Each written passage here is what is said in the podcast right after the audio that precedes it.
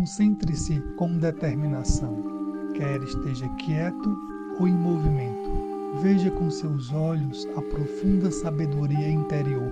Observe e conheça intimamente o verdadeiro aspecto de toda a ação e de toda a existência.